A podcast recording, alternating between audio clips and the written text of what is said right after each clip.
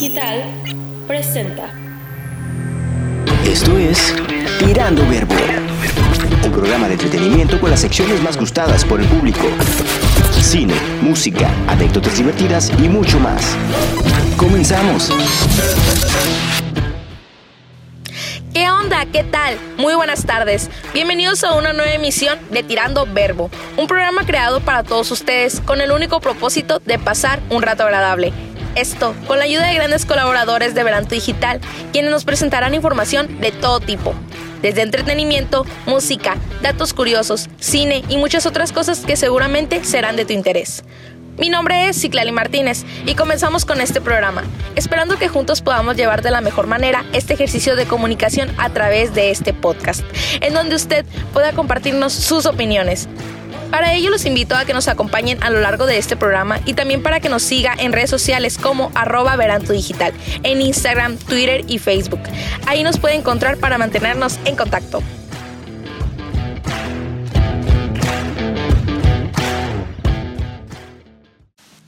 Y para ello, los invito a que se queden con nosotros y compartan este podcast para que más personas se unan a escucharnos. Y para los que nos escuchan desde la transmisión de Facebook, recuerden darle like y comentar aquí abajo cuál es su sección favorita. Bienvenidos nuevamente y comenzamos. El Rincón Curioso con Sheila Arias.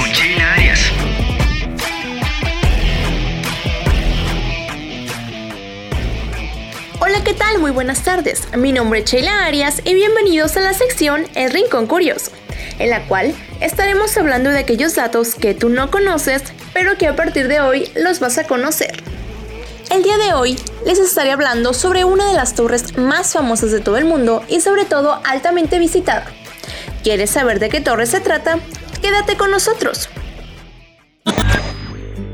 inauguró el 31 de marzo de 1889 en el marco de la Feria Mundial de la Exposición Universal para conmemorar el centenario de la Revolución Francesa y demostrar al mundo entero la fuerza industrial de Francia.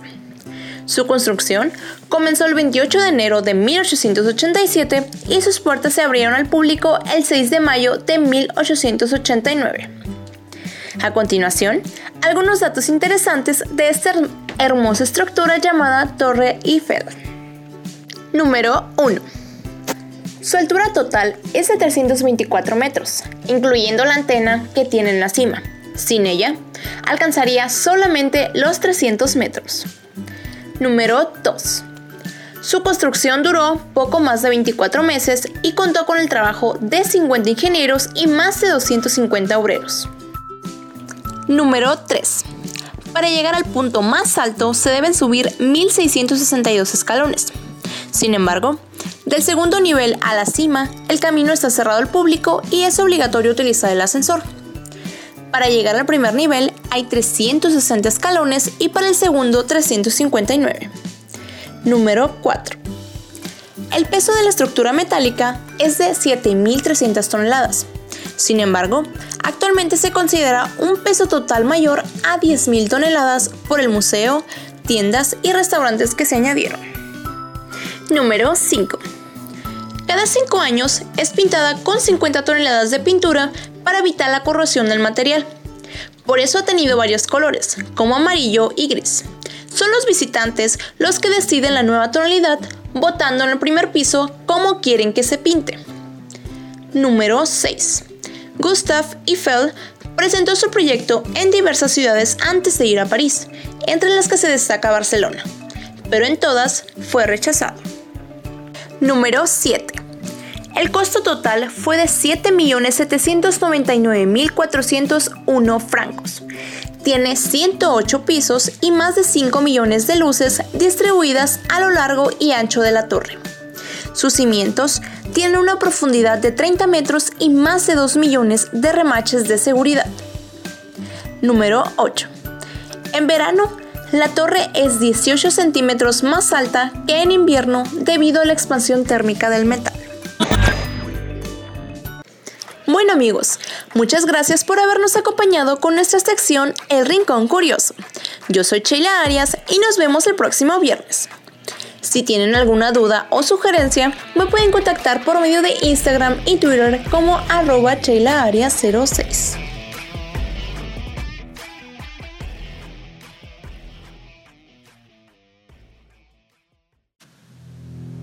En un 29 de noviembre, como hoy, pero de 1947, hace 65 años, la Asamblea General de la ONU decide dividir Palestina en dos estados, uno árabe y otro judío.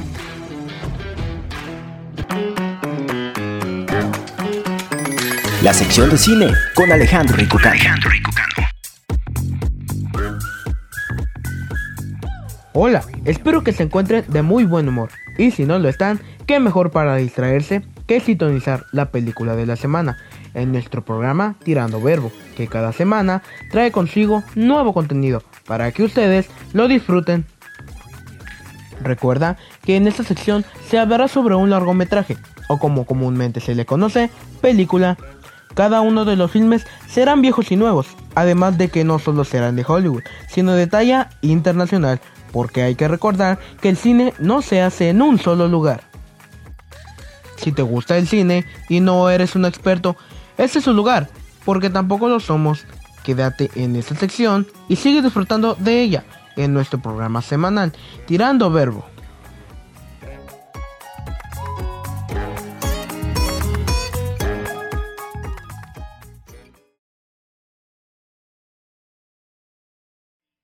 Bien, continuando con esta sección, damos paso a revelar la película de esta semana, la cual es ni más ni menos que El hombre que conoció el infinito. Es una película biográfica, la segunda del director Matthew Brown, estrenada en el 2015, basada en el libro del mismo nombre de 1991 de Robert Nico. El actor de Patel representa a Ramanujan, un matemático que después de crecer en la pobreza en Madras, India, es admitido en la Universidad de Cambridge durante la Primera Guerra Mundial, donde se convierte en un pionero en teorías matemáticas, guiado por su profesor Hardy.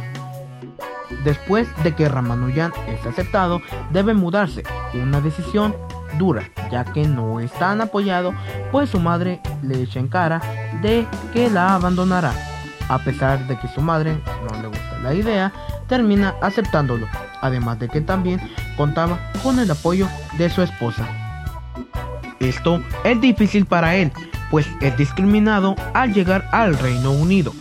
Ramanujan solía escribir todas sus ideas en un cuaderno con tinta verde, uno de los cuales fue publicado como una serie de libros unos 50 años más tarde, tras ser encontrado por sorpresa en la biblioteca Trinity College por el matemático George Andrew.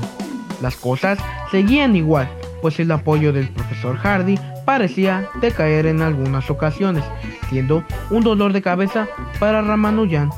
Las ecuaciones llegaban de momento hacia aquel joven amante de las matemáticas. Para él era como pintar, sin añadir el elogio del profesor Hardy, comparando las ecuaciones con la sinfonía de Beethoven. Lo que realmente el profesor Hardy quería era comprobar todo lo que Ramanujan escribía, para que la gente que no era como él lo entendiera y no dudaran de su gran capacidad.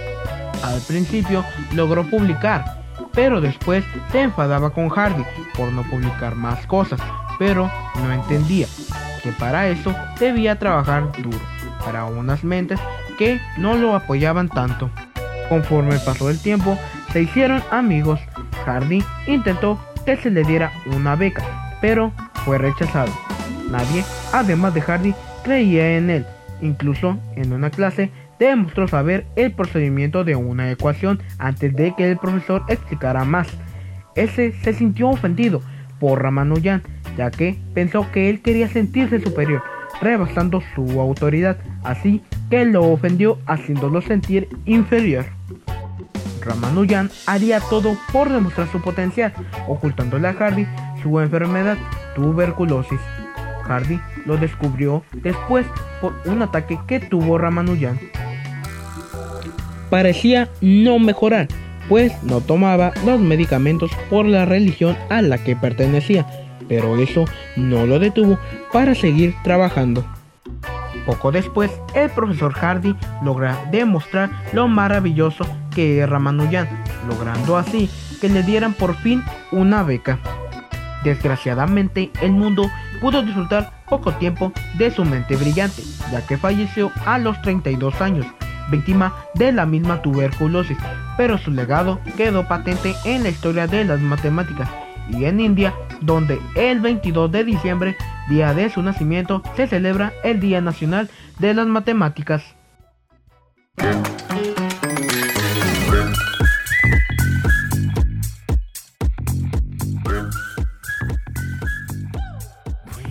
Sin duda, una historia inspiradora.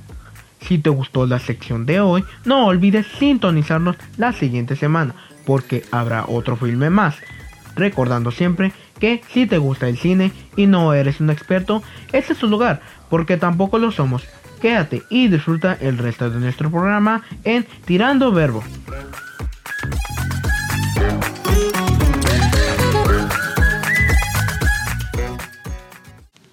Uno de los mayores problemas a los que nos enfrentamos cuando queremos cuidar la piel del rostro es saber cómo quitar los puntos negros de la nariz. Es común que veamos en la zona T de nuestro rostro estos molestos puntos que si bien no son dañinos, sino antiestéticos. Los puntos negros en la nariz aparecen debido a un desajuste hormonal. Se produce una obstrucción de los poros de la piel. Se acumula la grasa en ellos y sumando la acumulación de las células muertas y su proceso de oxidación, el conjunto da origen a este molesto problema. En la mayoría de las ocasiones, prevenir este fenómeno vinculado al mantenimiento de la piel es sencillo, si se mantiene una correcta rutina de limpieza facial. Sin embargo, una vez que ya han aparecido, hay remedios sencillos con los que fácilmente pueden eliminarse. Azúcar morena. Cuando comenzamos a buscar remedios de cómo eliminar puntos negros de la nariz, los remedios caseros pueden ser aliados muy económicos y efectivos para realizarlo. Sin embargo, siempre hay que ser cuidadosos de los ingredientes que utilizamos para no lastimar la piel o infectarla. El azúcar es un exfoliante natural y muy efectivo. Basta con combinar 3 cucharadas de azúcar con 2 cucharadas de aceite de coco y hacer una mezcla. Hay que aplicar en el rostro con movimientos circulares y dejar que actúe por 20 minutos. Hay que realizar esta rutina dos o tres veces por semana.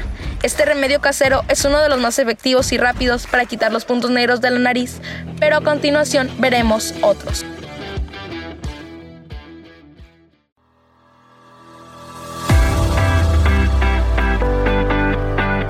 Vemos que suena. Con Marco Rosas.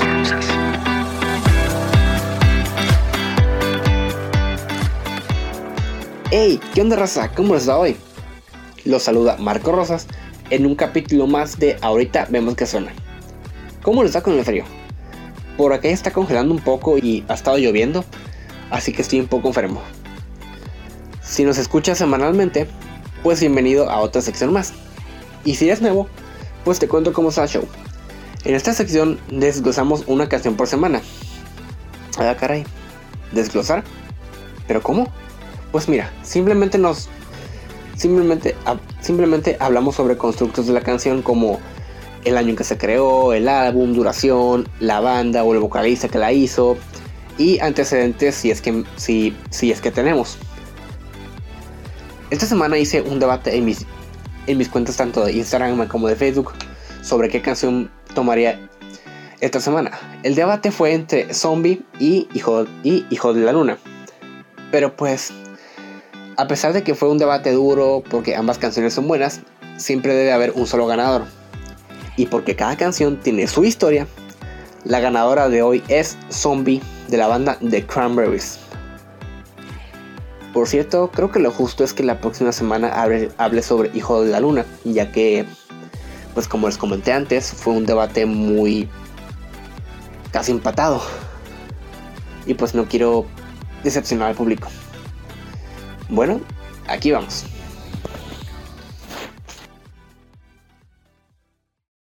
Y bueno, comenzamos. The Cranberries fue una banda irlandesa de rock alternativo fundada en el año de 1989. Esta banda está formada por Dolores O'Riordan, pero si lo pronuncié mal es que está como su apellido, como su vocalista. Después Noel Hogan en la guitarra, Mike Hogan al bajo y por último Fergal Lewer con la batería. Originalmente el nombre de la banda era The Cranberry Save Us, hasta el año de 1990, que fue el año donde la famosa Dolores ingresó a la banda, siendo ella quien modificara el nombre a como lo conocemos hoy en día. Este grupo saltó a la fama internacional en la década de los 90 con su álbum debut Everybody Else Everybody Else Is Doing It, So Why Can't We, el cual se convirtió en un éxito comercial, vendiendo más de 5 millones de copias en todo Estados Unidos. Además de esto, la banda logró vender más de 40 millones de discos en todo el mundo, así como también colocar cuatro de sus álbumes en el top 20 del Billboard 2000. Estos discos fueron Everybody Else Is Doing It, So What Can We, No Need to Arg, To the Faithful Depart y Booty the Headshot. La verdad no sé si los pronuncié bien, pero esos fueron los cuatro discos. Tras el lanzamiento del álbum póstumo Indient en el año 2019, un año después del, del fallecimiento de Dolores, la banda se separó. Como dato curioso, Dolores falleció el 15 de enero de del 2018, teniendo 46 años en la ciudad de Londres. Otro dato curioso fue que la causa de muerte nunca se dio a conocer, pero aún así fue una tragedia que dejó un hueco en la, cultura musical. Eh, antes de proceder con la canción, despediré esta pequeña biografía de la banda con una pequeña frase que me encontré de Noel Hogan, argumentando el por qué la banda se, se separó. Esta frase decía, The Cranberries éramos los cuatro. No queremos seguir haciendo esto sin dolores, así que lo dejaremos después de esto. Ahora bien, Zombie es el primer sencillo del álbum No Need to Or, publicado el día 14 de septiembre del año 1994. Esta canción tiene una duración de 5 minutos con 15, segundos y además es un sencillo que ganó el premio a mejor canción en los MTV Europe Music Awards en el año 1995.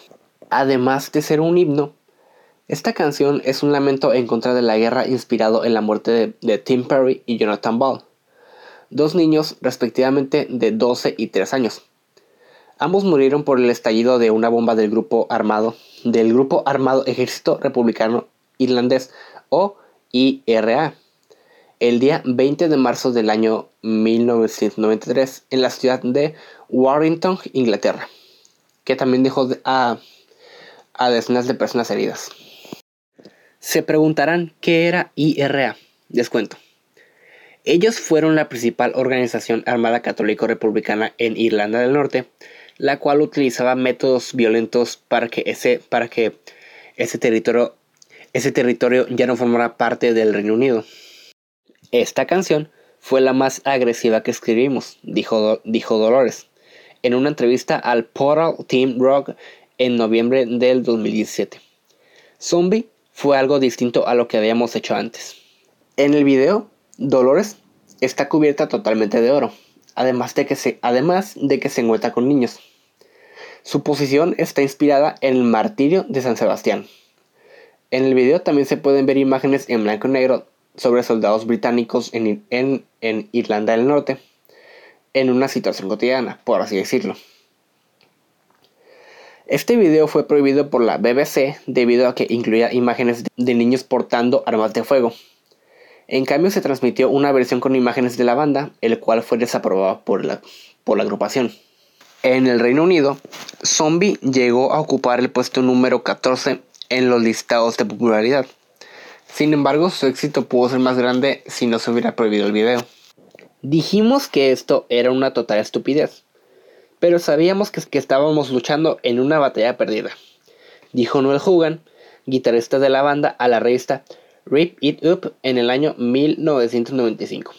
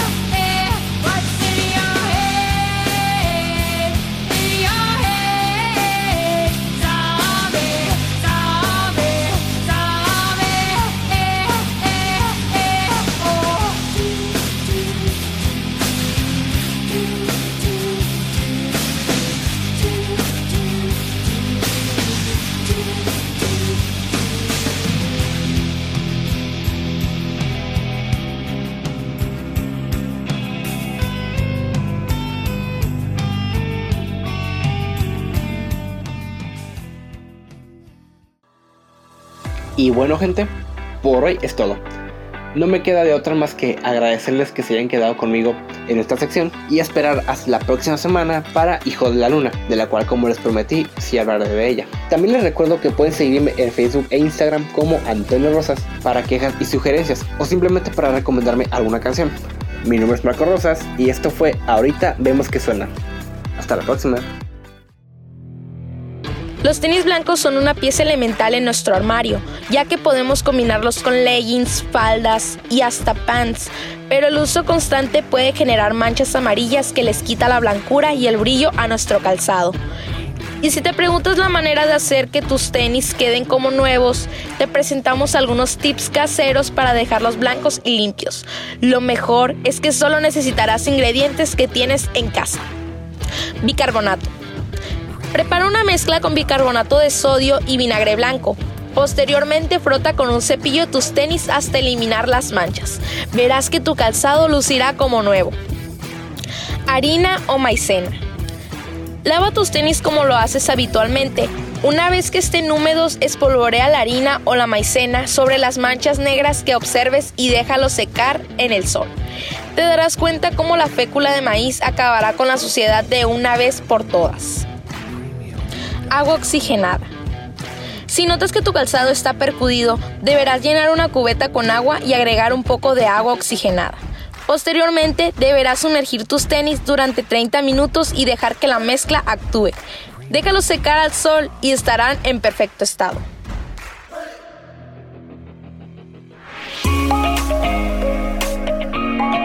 Un, dos, tres por libro. Con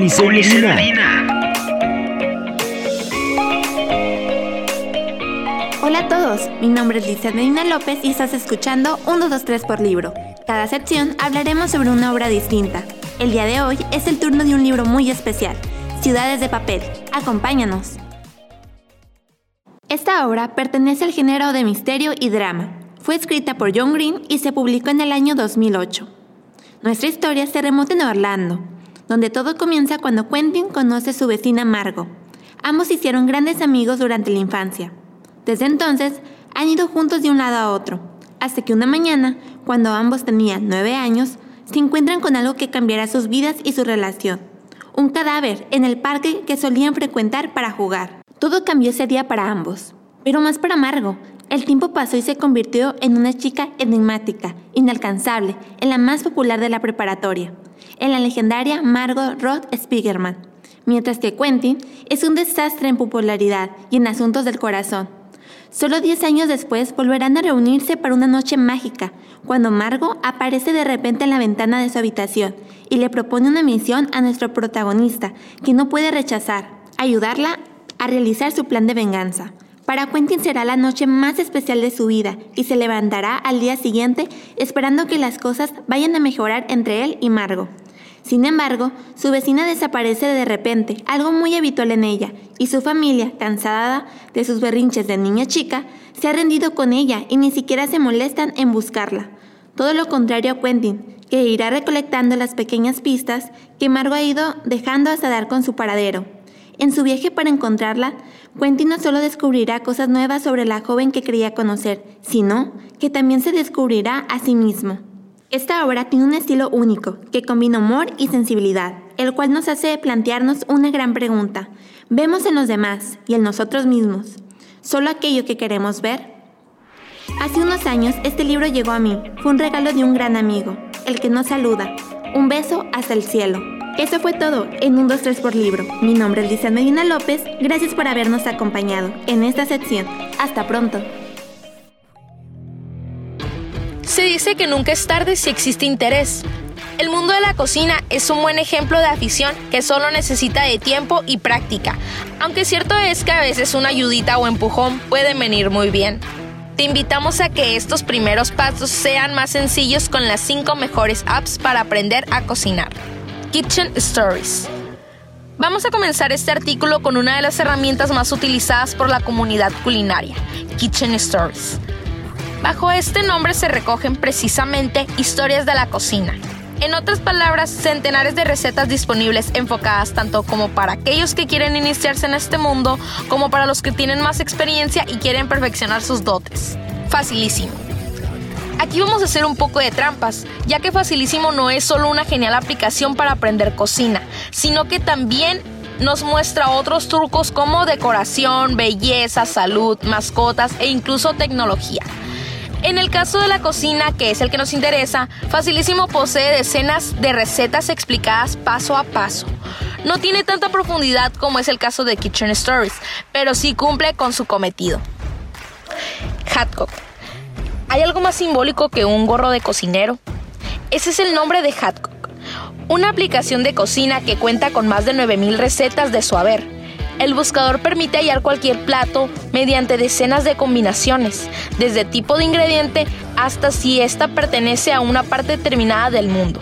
Además, también hay algunas dedicadas a eventos específicos del año, veas en Navidad o Halloween. Recetas de cocina. Vamos a cerrar este artículo con recetas de cocina, una aplicación que ya posee más de 30.000 recetas disponibles. La particularidad de esta app es que son los usuarios quienes se encargan de nutrir de recetas la herramienta. Así que el grado de detalle de cada plato depende de cuántos te lo hayan querido currar esta persona. A pesar de ello, suelen tener todo detallado paso a paso. Música para tus oídos. Música para tus oídos. Con Celeste Cuello. Con Celeste Cuello.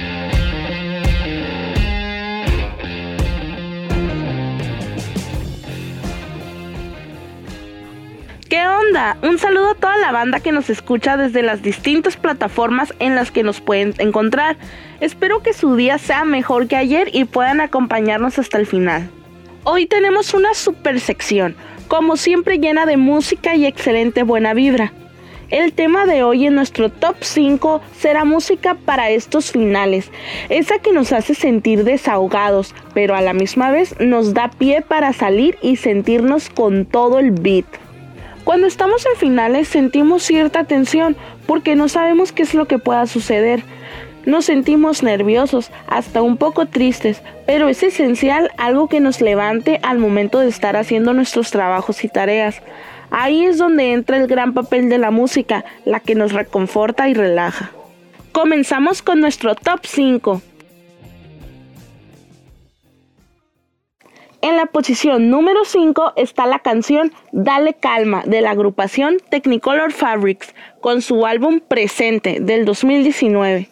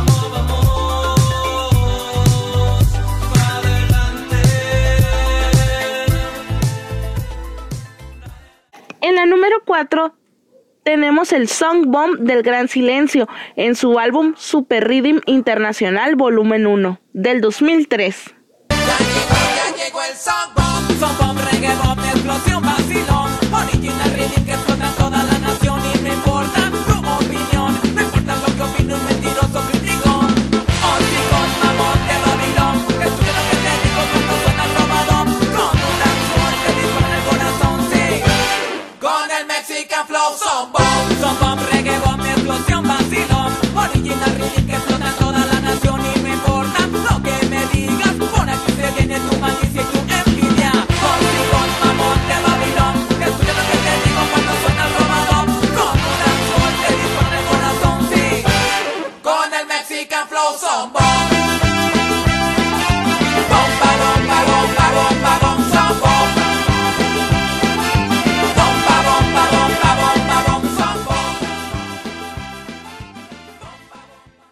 Y en la posición número 3 está el sencillo Boys Don't Cry de la banda The Cure de su álbum Three Imaginary Boys Deluxe Edition de 1979.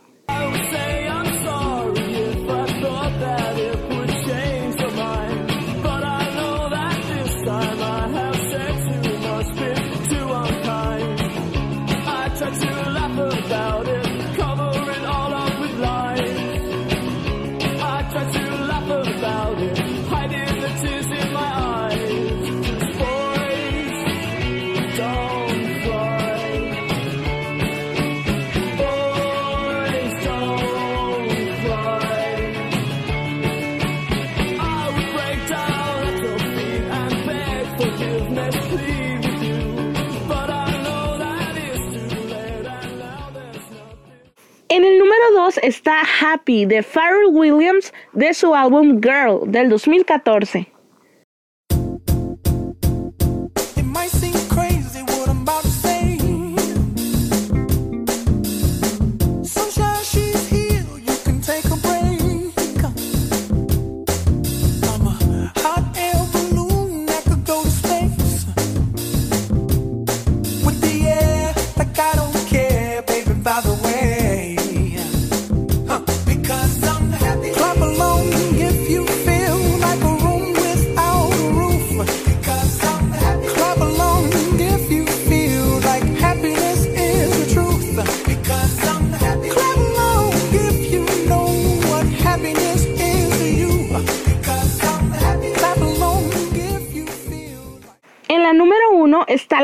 Baja la Tensión del grupo Cultura Profética de su discografía La Dulzura del 2010. Baja la tensión, amor no es presión. No se consigue amor bajo obligación. Baja la tensión, amor no es presión. No se consigue amor bajo obligación. Baja la tensión,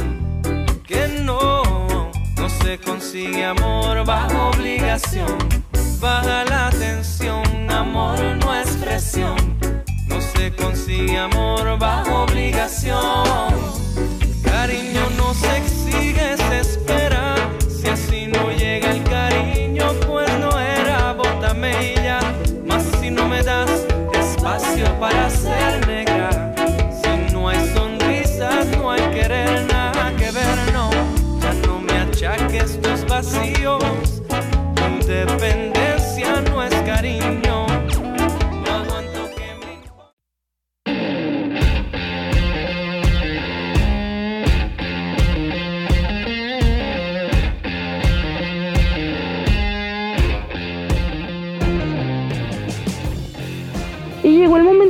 Despedirme, pero no sin antes agradecerles que esto es gracias a ustedes. Espero que les haya gustado el contenido de la sección de hoy. Pueden darme follow en Instagram, me pueden encontrar como Celeste Cuen y ahí ver más contenido musical. Nos escuchamos el próximo viernes. Esto fue Música para tus oídos, solo aquí en Tirando Verbo. Y bueno, ya hemos llegado al final de este programa. No me resta más que agradecer que se hayan quedado con nosotros a lo largo de este espacio. A nombre de todos los que hacemos Tirando Verbo, los esperamos la próxima semana en una nueva emisión, en punto de las 5 de la tarde. Recuerde que estamos disponibles en Spotify, Google Podcast, Radio Public y Breaker.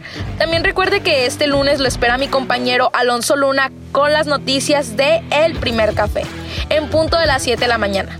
Mi nombre es Ciclali Martínez. Fue un gusto haberlos acompañado en este programa. Hasta la próxima.